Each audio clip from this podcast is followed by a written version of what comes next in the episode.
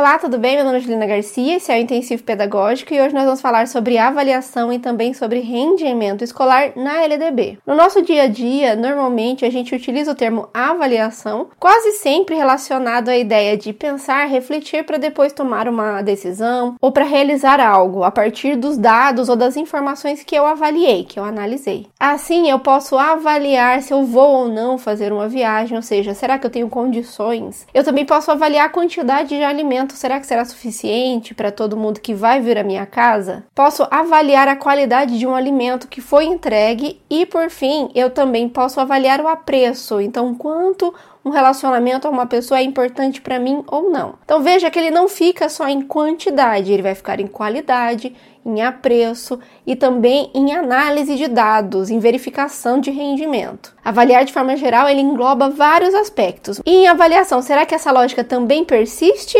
ou na educação a gente verifica a avaliação de formas diferentes?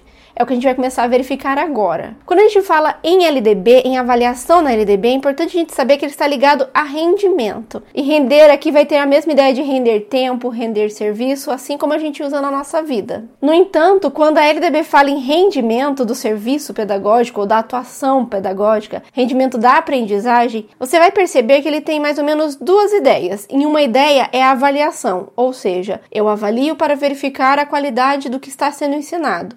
Eu avalio para que a criança possa passar de ano, mas também há iniciativas onde o rendimento escolar ele tem uma função muito mais de fortalecimento, de fazer com que as coisas ocorram num ritmo adequado, ou mesmo que eu corrija um ritmo que não estava certo. Mas nós vamos começar a verificar então como é que essa lógica vai aparecer na citação da lei. Quando a lei citar então avaliação, o termo avaliar de forma muito objetiva, vai aparecer a seguinte ideia: primeiro de avaliação nacional, ou seja, a União elaborou documentos, diretrizes, BNCC, tudo o que deve ser abordado pela educação de todo o país. E aí, em algum momento, ela quer verificar se está dando certo, como é que ela pode analisar ou como é que ela pode melhorar o que está sendo proposto ou o que está sendo feito. E aí, ela faz avaliações nacionais que vão avaliar crianças, professores, instituições, ou seja, vai coletar muitos dados que serão utilizados em índices para uma tomada de decisão. Pelo menos essa é a lógica que vai aparecer nos documentos que falam sobre avaliação escolar ou avaliação externa.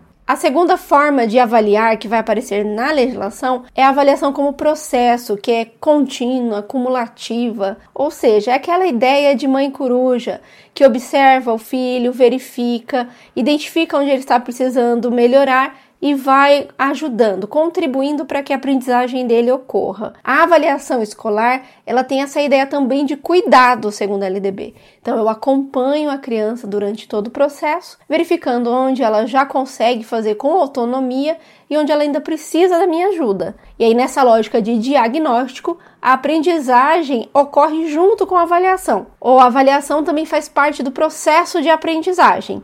Esse é o entendimento da LDB quando eu falo em avaliação. Existem duas outras informações que a gente também tem que ter em mente quando a gente fala em avaliação segundo a LDB. A primeira é que avaliar ocorre somente a partir do ensino fundamental. Antes disso, a gente não fala em avaliar, são crianças muito pequenas, elas estão se preparando para ingressar no ensino fundamental. Então, avaliação ocorre no ensino fundamental. Educação infantil ocorre acompanhamento e também registro, né? Eu documento a evolução da criança por meio de portfólios. A lei não vai falar no portfólios, ela vai falar somente registro, mas na prática é assim que acontece. E nas outras fases, qual é a ideia que a LDB vai trazer para a gente? A primeira é que ela é processual. Então, eu não devo colocar uma prova somente no final de um mês e verificar se a criança memorizou, se ela recorda tudo o que aconteceu. Mas ela deve ser ponto a ponto. Cada vez que eu verifico um novo conteúdo, eu aplico formas de avaliar que podem ser teóricas e também não teóricas, ou seja, atividades práticas. A lei incluiu isso agora em 2017. E essa inclusão é muito importante para a gente sair daquele padrão de uma prova no final do mês, onde a criança precisa memorizar, decorar todo um caderno. Então eu não preciso seguir essa lógica. Na verdade, se eu sigo essa lógica, eu estou contrariando a legislação educacional. Lembra que eu falei para você que avaliar ele vai ter essa ideia de verificar o processo, de diagnóstico, de acompanhamento, de processo, cumulativa e qualidade, principalmente a qualidade, né? É sempre primeiro verificar a qualidade depois eu verifico a quantidade ou eu quantifico o rendimento dele. Mas o primeiro, o principal, o mais importante é sempre verificar a qualidade do que eu estou ensinando. Num segundo momento, aí sim que vai aparecer na legislação a ideia de passar de ano, classificação. Então veja que o principal é acompanhamento do processo. E um, somente um dos itens que fala em avaliação vai falar em quantidade. Os outros itens vão falar em fortalecimento e também ajudar a criança a acompanhar o ritmo.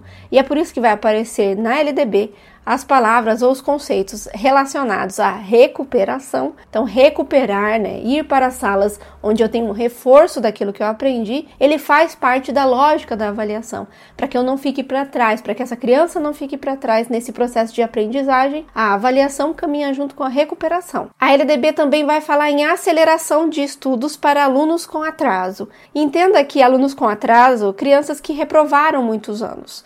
Então, é proposto pela legislação que a gente construa dentro da escola espaço onde essas crianças possam ter a suplementação dessa aprendizagem, né? Utilizem-se recursos e estratégias para fazer com que eles consigam adiantar aquilo que ficou para trás e, quem sabe, eles sejam recolocados em séries mais próximas às idades que eles possuem hoje. O último item nessa lógica que fala sobre avaliação vai ser a utilização do conhecimento que eu já trago de outra instituição, por exemplo. Na universidade a gente tem bastante isso. Então, eu fiz faculdade, fiz uma disciplina em algum ano, aí eu mudo de instituição e isso que eu aprendi é considerado. Eu levo uma declaração, aí eles me passam de ano ou de disciplina porque eu já concluí aquilo. Nesse caso, ele vai falar em aproveitamento do meu estudo anterior. Então eu não preciso ficar repetindo sempre, porque isso seria improdutivo, isso não renderia. Para finalizar, dentro de toda essa lógica que tá, está ligada muito mais à qualidade do que à quantidade e também ferramentas de reflexão, de diagnóstico,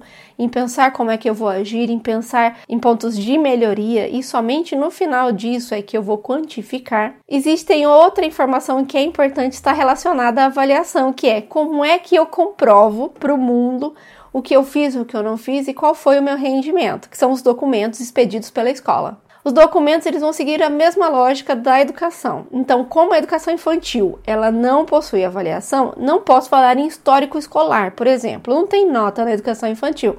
É por isso que lá a gente vai solicitar da escola um atestado. Agora, a partir do primeiro ano, eu já penso na lógica de anos de aprovação e o documento que eu vou solicitar é um histórico escolar, declaração ou certificado. A mesma lógica que a gente conhece bem. É só a educação infantil que vai ser diferente. Eu sei que a gente falou bastante em avaliação, bastante em qualidade, e normalmente na nossa vida a gente vai sempre verificar se repetindo a ideia de avaliação nesse modelo que não é embasado por nenhum documento da educação, que é um modelo mais tradicional, que só os números valem a pena, só os números são considerados. Eu também sei que é muito normal a gente ouvir essa crítica, mas poucos modelos novos são apresentados na prática pra gente. Hoje a gente está falando sobre avaliação na LDB, então é importante a gente entender primeiro que existem práticas que estão embasadas. Então, qualquer coisa ou qualquer questionamento que eu receber, eu tenho como mostrar que eu estou seguindo a lei, que eu estou verificando todos os autores e também que tem embasamento a minha prática. Do contrário, as outras práticas, as mais comuns, ela não tem embasamento. Então, se eu for questionada sobre a minha prática, eu não tenho como argumentar com as pessoas de onde foi que eu tirei essa ideia. É por isso que nesse momento a gente não vai aprofundar ainda em avaliação dos aspectos teóricos ou mesmo analisar as novas formas que estão sendo utilizadas de avaliação. Mas eu prometo para você que logo mais a gente vai começar um módulo só de avaliação e a gente vai trabalhar bastante esse conteúdo, tá bom? Bem, gente, para finalizar, eu quero fazer uma pergunta. Quando seu filho, seu sobrinho ou qualquer criança vem até a sua casa, a sua preocupação ou as suas perguntas são sempre em relação ao que ele aprendeu nos últimos dias, quais foram as experiências que ele teve dentro da escola e como ele está utilizando isso na prática, ou você pergunta para ele somente as notas que aparecem no boletim? Deixa aqui um comentário e conte para nós como é a sua experiência com a avaliação avaliação. Bem, gente, como sempre, agora lá no intensivo a gente vai aprofundar esse conteúdo e também verificar como é que ele vai cair na sua prova. Vamos resolver algumas questões juntos, vai ter simulados para você, mapas mentais, palavras cruzadas e tudo aquilo que é super necessário para você passar em concursos com ótimo desempenho. Não se esqueça que a partir de agora todos os vídeos que a gente está postando você pode ouvir o podcast. Ele está aqui sempre na descrição do vídeo. Por hoje é só um abraço e até a próxima.